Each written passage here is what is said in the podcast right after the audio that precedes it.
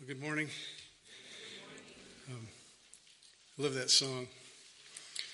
In um, Searching for God Knows What, Donald, Milder, or Donald um, tells of a lecture delivered to students at a Christian college.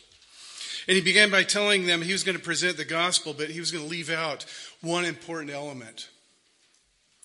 He described the rampant sin that, that plagued our culture, homosexuality, abortion, drug use, song lyrics on the radio, newspaper headlines, and, and so on. And he said that the wages of sin is death. He talked about teen pregnancy, sexually transmitted diseases, and all the supporting statistics. And he described how the way, or he described the way how uh, sin separates us from God. He spoke of the beauty of, of morality, telling stories, citing examples of how righteous living was better. He detailed the greatness of heaven. He spoke of repentance and how their lives could be God honoring and, and God centered. And describing what happened when he finished the lecture, Miller writes, I rested my case and asked the class if they could tell me what I had left out of the gospel presentation. Not a single hand was raised. I presented a gospel to Christian Bible college students and left out Jesus, and no one noticed. To a culture that believes they can go to heaven based on whether or not they are morally pure or that they understand some theological idea, he says, or that they are very spiritual, Jesus is completely unnecessary. At best, he's an afterthought, a technicality by which we become morally pure, or a subject of which we know, or a founding father of our, these are his words, woo woo spirituality.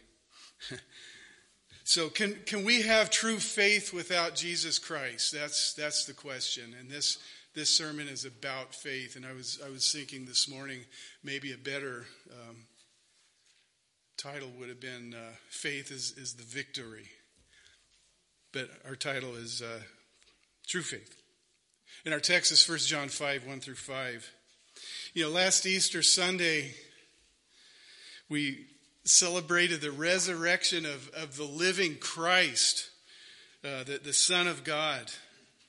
You know, and Easter isn't just some nice story that we tell where, you know, we think the good guys died and in the end, though, he's he's alive after all. You know, we Chris and I saw a movie a few weeks ago where that where that happened. One of the characters was was shot multiple times, and it was it was clear that he was dead. He he fell through the window and there's blood all over the place. You know, he was he was a goner. But then at the very end of the movie, you see this guy. He's he's sitting on a beach, uh, enjoying some some beverage. I don't know what it was, but he was there lounging on the beach, still alive. And you go, "Wow, boy, that sure took me by surprise." And this is not what happened with Jesus. Jesus of Nazareth is so much more than that. The story of, of his rex, resurrection is more than that. He did die. Jesus did die, and after three days, he was resurrected. And the resurrection has, has eternal consequences for all of us. You know, Jesus Christ, he did not cheat death, he defeated death so that we might not perish, but that we might live eternally in him. And so the Easter story is a story of, of one who was sent for this very purpose. You know, that those who believe in him, those who put their faith in him, will have this life, this eternal life through, through Him, through Jesus Christ. We have victory over death. And, uh, you know, we, we sing that song sometimes, Faith is, is the Victory. And it, that song was taken from, from this passage, by the way. And this passage begins with faith and it ends with faith. So here's the question How is our faith? How is our faith? How does faith fit in with the gospel? And you know, what part does it play in our, our daily walk, our daily lives, living as Christians? How does faith fit in? So read with me uh, in your Bibles John 1 or 1 John 5. 1 John 5 starting with verse 1. Everyone who believes that Jesus is the Christ has been born of God, and everyone who loves the Father loves whoever has been born of him. By this we know that we love the children of God when we love God and obey his commandments. For this is the love of God that we keep his commandments, and his commandments are not burdensome. For everyone who has been born of God overcomes the world. And this is the victory that overcomes the world, our faith. Who is it that overcomes the world except the one who believes that Jesus is the Son of God? Lord, we, uh, we thank you for your word. This is such an encouraging uh, passage, Lord, and uh, we're, we're just reminded that uh, we need you, Lord. Uh, we, we, we can't do this without you. Our, our faith in you is crucial. Lord, we're, we're saved by grace through faith. We, you, you say that the, the righteous will, will live by faith, and you say that uh, our victory is, is faith. And so, Lord, teach us today from, from your word. Teach us what, what we need to, to hear, Lord. Open our hearts, open our, our eyes and, and our ears to, to hear from you. In Jesus' name. So, where does faith fit in? And I, would like to um, talk about faith, three, three facets that I think that John presents here, three facets of, of true faith. First is uh, saving faith. You know, faith as, as a condition for, for our new birth. Second is demonstrated faith. You know, faith, how, how is faith lived out? How, how, how, how is it indicated in the way we live that, that we have this, this faith? And third, victorious faith. You know, the, the, the result of true faith is, is vital in our day to day lives as, as children of God, as we encounter life's challenges, as, as we fight life's battles. You know, we're, we're promised that this faith that we have in Jesus Christ is going to secure victory for us. And so I'd like to organize this sermon along those three points faith as a condition of our new birth, faith as an indicator of our uh, spiritual heritage, and faith as a necessity for living the Christian life. So, first, saving faith. You know, let's, let's start out by looking at our terminology. In the New Testament, we see this, this word faith, and we also see the word believe or belief. And when you hear those two words, you're, you're essentially talking about the same thing. You know, the, the word uh, believe in the original language, uh, pisteo, uh, it, it's a verb meaning to believe, to trust, to have confidence in something or someone. And the word for faith is, is similar. It's, it's from the same root, pistis, which is in this context a noun. It's the state of believing on the basis of the reliability of the one trusted. Trust, confidence. You know, we believe in Jesus. We believe in Jesus. Our, our faith is in him. Our confidence and trust is in him. Jesus, or excuse me, John speaks of, of, of, this saving faith in, in verse 1. He says, Everyone who believes that Jesus is the Christ has been born of God.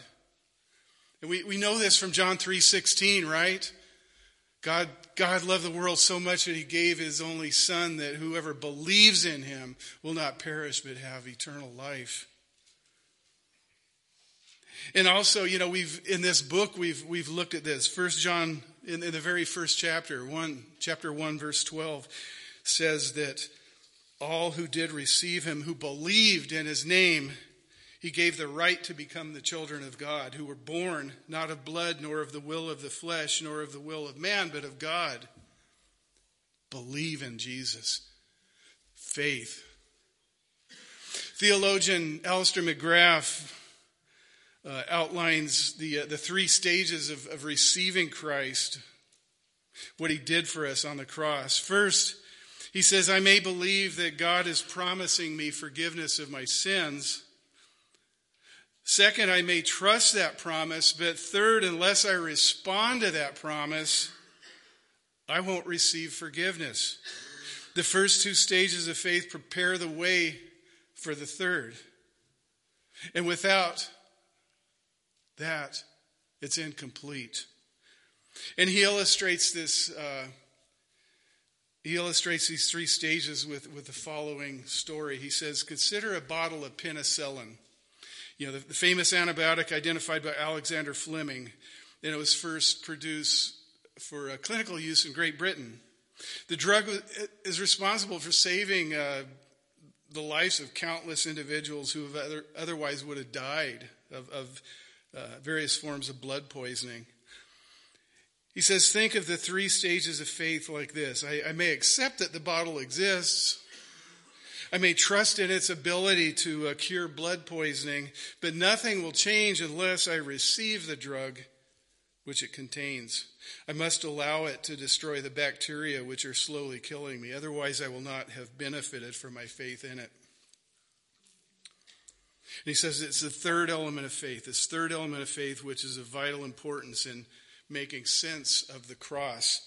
Just as faith links the bottle of penicillin to cure the blood poisoning, so faith forges a link between the cross and the resurrection of Jesus Christ and ourselves. Faith unites us with the risen Christ and makes available to us everything he gained through his obedience and his resurrection. So, when we're born again, when we're saved by Jesus' redeeming work, you know, we're, we're, we aren't just saved as a, a ticket to heaven, you know, Willy Wonka golden ticket to, to heaven. That's, that's not why we're saved. It's part of it. But our eternal life begins when we believe in Jesus. And our faith is what sustains us daily as, as we live, as we walk as, as Christians. So, uh, number two is, is demonstrated faith. And I like us to be reminded of why John wrote this letter. This, this kind of goes along with what uh, Dan was saying early, earlier. At the end of this, uh, this letter in, in chapter 5, verse 13, he says, I write these things to you who believe in the name of the Son of God, that you may know that you have eternal life. He's talking about assurance that you may know. He's writing to, to believers. This is a, a book of assurance. It's, it's assurance for those who have embraced Jesus Christ as, as their Savior and what it means to uh, genuinely believe in Him and walk with Him as, as a disciple as we learn from Him. It means, it, it, it means to truly follow Jesus. And this, you know, this book should be disturbing for those who are not true believers, for those who do not have a true faith. It should be unsettling for, for, for those who don't have a, a, a relationship with Him of faith. You know, so, such a person's going to want to go elsewhere and hear something more, more comforting, something less offensive. I saw an, I saw an interview. Uh, Larry King was interviewing uh, this, this pastor in Houston. This pastor is hailed as the most watched inspirational figure in America. He's the pastor of this huge mega church in, in Houston. It's the, the largest church in America, uh, 16,000 seats. He's watched by 10 million viewers, and his books have been on the New York Times bestseller list. And his message is very upbeat and encouraging. Larry King asked him, he said, why, why don't you ever talk about sin? That's something I've noticed. And he answered, Well, he, he doesn't talk about sin. And this, this is his quote because people are beaten down enough during the week. They don't want to come to church and hear about sin. I, he said, I don't use the word sinner because I don't even think about it. People don't need to hear about it, he says. But he's got a huge following, very successful church. Well, the thing is, we do need to be encouraged, but encouraging encouragement, true encouragement that's going to do us any good as Christians, is going to come from the fact that Jesus came to save us from our sins. Our victory comes from Him, not from some trumped up view of ourselves that says, hey, we're good, we're all right. We can do it. You know, we, we have the power within ourselves. How many times have you heard that message? That's not genuine Christianity. That is not true faith. What are the indicators of, of this true faith that John gives us here? There's, there's three things they're belief, love, and obedience. And John has already talked about these things several times up to this point you know, belief, we, we run the risk of believing the wrong things. Even, at, even as believers, even as Christians, we, we sometimes think wrongly. Our thinking can be wrong thinking. You know, how we live affects our true beliefs. What we believe affects how we live. It's this, this vicious cycle. You know, one of the um, things that we need to look at is what do we think about God? A.W. Tozer said that the most, here's what he says. Here's the quote What comes into our minds when we think about God is the most important thing about us. Let me repeat that. What comes into our minds when we think about God is the most important thing about us. Worship is pure or base as the worshiper entertains high or low thoughts of God. He goes on to say, for this reason, the gravest question before the church is always God Himself. And the most portentous fact about any man is not what he at a given time may say or do, but what he is in his, let's see, but what he in his deep heart conceives God to be like. We tend by a secret law of the soul to move toward our mental image of God. This is true not only of the individual Christian, but of the company of Christians that composes the church.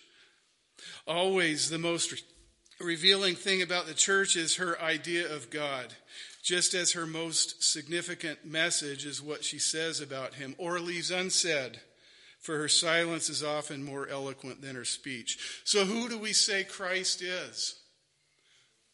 Who do we say Jesus Christ is? You know, the, uh, the Christian faith stands on certain distinctive content. We've talked about this a little bit. Our, our faith, the Christian faith, is a confessional faith. You know, what, what elements do we uphold? There's some pretty key things. You know, Jesus is the Christ. He, he is the Son of God. He's co eternal with, with the Father. He was and He is who He said He is. He came to seek and save that which is lost. He came to give us abundant life. He's, he's fully, He was fully man and He's fully God. You know, we, uh, we believe in the historic Jesus of Nazareth. He was born, He lived among us, He rose from the dead, He ascended, He gave us the, the promised Holy Spirit. Remember, remember the beginning of this letter, that which was from the beginning. And he's talking about Jesus Christ here. That which was from the beginning, which we have heard, which we have seen with our eyes, which we looked upon and have touched with our hands concerning the word of life. The life was made manifest, and we have seen it and testified to it and proclaimed to you the eternal life which was with the Father and was made manifest to us. John says, We were there. And this apostolic teaching is based on Jesus' encounter on earth with these apostles. Keeping, you know, this is, this is in keeping with what Paul says in uh, 2 Corinthians 13 5. You know, the, uh, the, the, the body of our beliefs, the, the content of, of our beliefs, we, we refer to that as, as the Christian faith. Paul says, examine yourselves to see whether you are in the faith. You know, it's good for us to examine our thoughts. Are we being true to the scripture? Are we being true to God's word? He says, Test yourselves, or do you not realize this about yourself that Christ Jesus is in you, unless you indeed fail to meet the test? So, our belief, our what we think, is a measure, it's an indicator of, of true faith. Second is, is love. John, John has been uh, pounding this drum, been beating this drum the whole letter, hasn't he?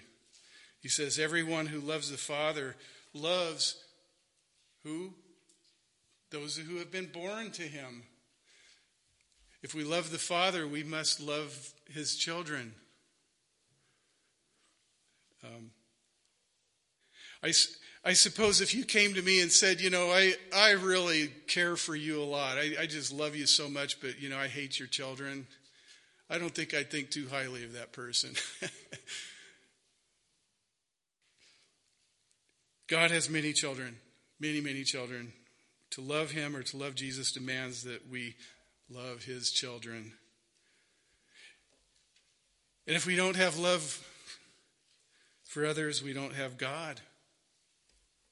John says if we say that we love God and we, we hate our brother, we're liars. We're nothing.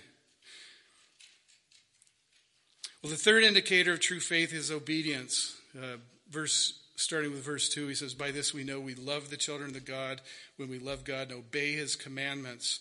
For this is the love of God that we keep his commandments, and his commandments are not burdensome. If we love God, we are going to want to please him. We're going to, we're going to want to do what, what he tells us to do. Jesus himself said this. He said, If you love me, keep my commandments.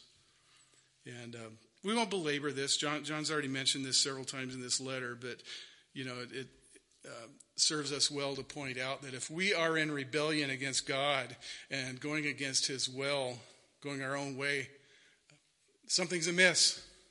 Something's wrong. And if that's the case, really our faith is dead. Our faith is dead. We don't have true faith if we're disobedient to the Lord. That's what John's saying here. Well, you know, God doesn't set these things before us to uh, belittle us or to, to slam us or to just, you know, make us feel horrible about ourselves, uh, but, but for our own good. This is for our own good. It's His desire that our faith is Number three, victorious faith. He desires for us to be victorious in the Christian life. Number four, everyone who has been born of God overcomes the world. John's talking about victorious living. Everyone who has been born of God has experienced saving faith in the Savior. Overcomes the world. You know, this, this word world comes from the Greek word cosmos. And uh, we, we talked about that in John 2, remember? The world. The cosmos is uh, the system that ends up being mankind organized in rebellion against God, uh, organized under the power of evil. You know, the, the world is a place that is in desperate need of, of God's redemption, God's restoration. God's salvation. Yeah, remember from chapter 2, what did, what did John say? He said, Don't love the world. 2:15 Do not love the world or the things in the world. If anyone loves the world, the love of the Father is not in him. And all that is in the world, the desires of the flesh and the desires of the eyes and the pride of life, is not from the Father, but is from the world. And the world is passing away along with all its desires, but whoever does the will of God abides forever.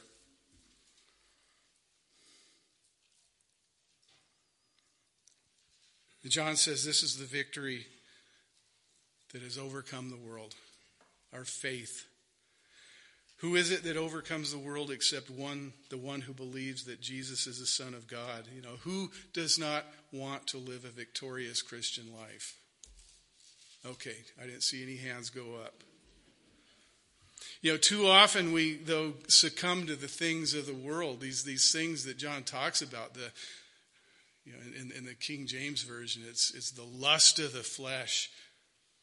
You know, the things that, that feel good, the lust of the eyes, the things that we see and we want and we covet and we can't have it, but we want it. And we just have this overpowering sense of, I've got to have it. And the pride of life the pride of life, the, the arrogance that we are all guilty of. We succumb to these things. We're, we're apt to live defeated lives, though, when we love the world. When we take our eyes off Jesus, when we live in a way that is not believing in Him and looking to Him and having faith in Him. It's our faith in Jesus who gives us the victory. You know, we he, he many times just takes us to that point where we're at the end of ourselves. We realize I I realize I cannot do this, Lord. I need you. I need you. Do you remember when the Israelites were about to go into the promised land?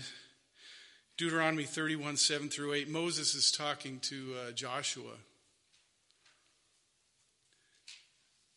31, 7 through 8, Deuteronomy. Moses summoned Joshua and he said to him in the sight of all Israel, Be strong and courageous.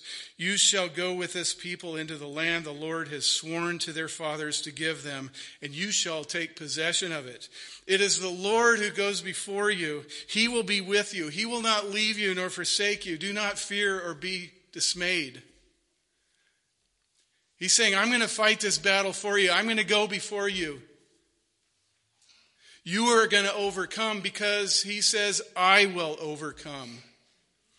Jesus himself said, I have overcome the world. We just heard that verse this morning earlier. Jesus said, I have overcome the world, and we're in him. Proverbs 21:31 said, says, The horse is made ready for the battle, but the victory belongs to the Lord. This is the key. The victory belongs to the Lord. Now, looking, looking at these words, uh, the, the, word for overcome uh, and the word for victory are very close. Same root. Uh, overcome, nikao, that's to win in the face of obstacles, to, to be a victor, to conquer, to, to overcome, to prevail. And that's Nikao. Victory is Nike. It's the means for winning a victory. The word Paul or John uses right here is saying that it's the means of winning a victory. This, this word is, is often used in, in uh, ancient Greek literature to talk about emperors who've been victorious in, in battle. So where where does this fit in? What is, where does faith fit into this? Ephesians six sixteen. You know when Paul is talk or yeah Paul is talking about uh, standing firm and putting on the whole armor of God. What is the shield? The shield of faith. Verse 16, in all circumstances, take up the shield of faith with which you can extinguish all the flaming darts of the evil one. It ever seemed that way that you have flaming darts being shot at you? That shield of faith is our victory. God is, Himself has, has equipped us with that shield. You know, by, by faith, we can stand firm to, you know, before the enemy in, in battle. God equips us. Uh, you know, there's also an eschatological element of, of victorious faith. If we look in 1 Corinthians 15 50 through 57. Paul says, I tell you this, brothers, flesh and blood cannot inherit the kingdom of God, nor does the perishable inherit the imperishable. Behold, I tell you a mystery. We shall not all sleep, but we shall all be changed in a moment, in the twinkling of an eye, at the last trumpet. For the trumpet will sound, and the dead will be raised imperishable, and we shall be changed. For this perishable, body must put on the imperishable, and this mortal body must put on immortality. When the perishable puts on the imperishable, and the mortal puts on immortality, then shall come to pass the saying that is written. Listen to this Death is swallowed up in victory.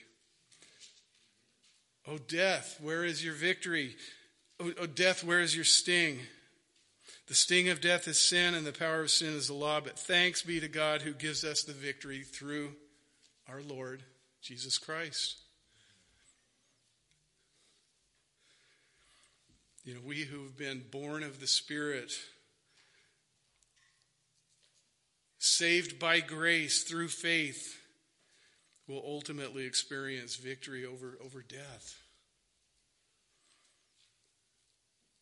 Verse 5 of, of John 5 Who is it who over, that overcomes the world except the one who believes that Jesus is the Son of God? Saving faith, true faith, Demonstrable faith, victorious faith, is faith in Jesus. He's the one who has overcome the world. It's faith that results in being in Him, relying on Him, not relying on ourselves. It's about Jesus. It's all about Jesus. A Christless faith is a worthless faith. So, faith is the victory. So we, we believe, you know, not, not just in a body of doctrine, though it's important what we believe. You know, many people believe in many different things. Uh, many people have faith in the wrong things. And of course, that faith isn't of, of much value. But the most important thing is who we believe in. We believe in Jesus who came to save us. We're we're saved by grace through faith. Sometimes people get this backwards. I hear I sometimes hear this this verse quoted. People will say, "We're saved by faith through grace." No, it says something completely different. That's backwards. We're saved by grace through faith. It's his grace that saves us. That's saving faith. And our faith needs to be evident in how we live. You know, do, do we love? Our, our love for God necessitates our, our love for His children. Our love for God necessitates our obedience to God. This is demonstrable faith, it's, it's faith in action. And finally, true faith will result in victorious living. Our faith should result in overcoming the world. This is victorious faith. Let's pray. Now, Father, in Jesus' name, by your Holy Spirit, we, we come to you. Thank you, Lord Jesus, for the, the cross where you, uh, where you secured our salvation, where God was working to reconcile the world Lord, your, your uh, word says that uh, the, the, righteous will live by faith. Uh, may we, may we, Lord, be obedient to your word. May we be obedient to your command to love one another. Lord, we, we thank you for the power of the Spirit, the Holy Spirit. We thank you, Lord, for the union we, we have with you, for you are, you are the victorious one, and, and we are in you. Uh, Lord, we just praise you. We lift your name. And it's in that name, the name of the Lord Jesus, we pray. Amen.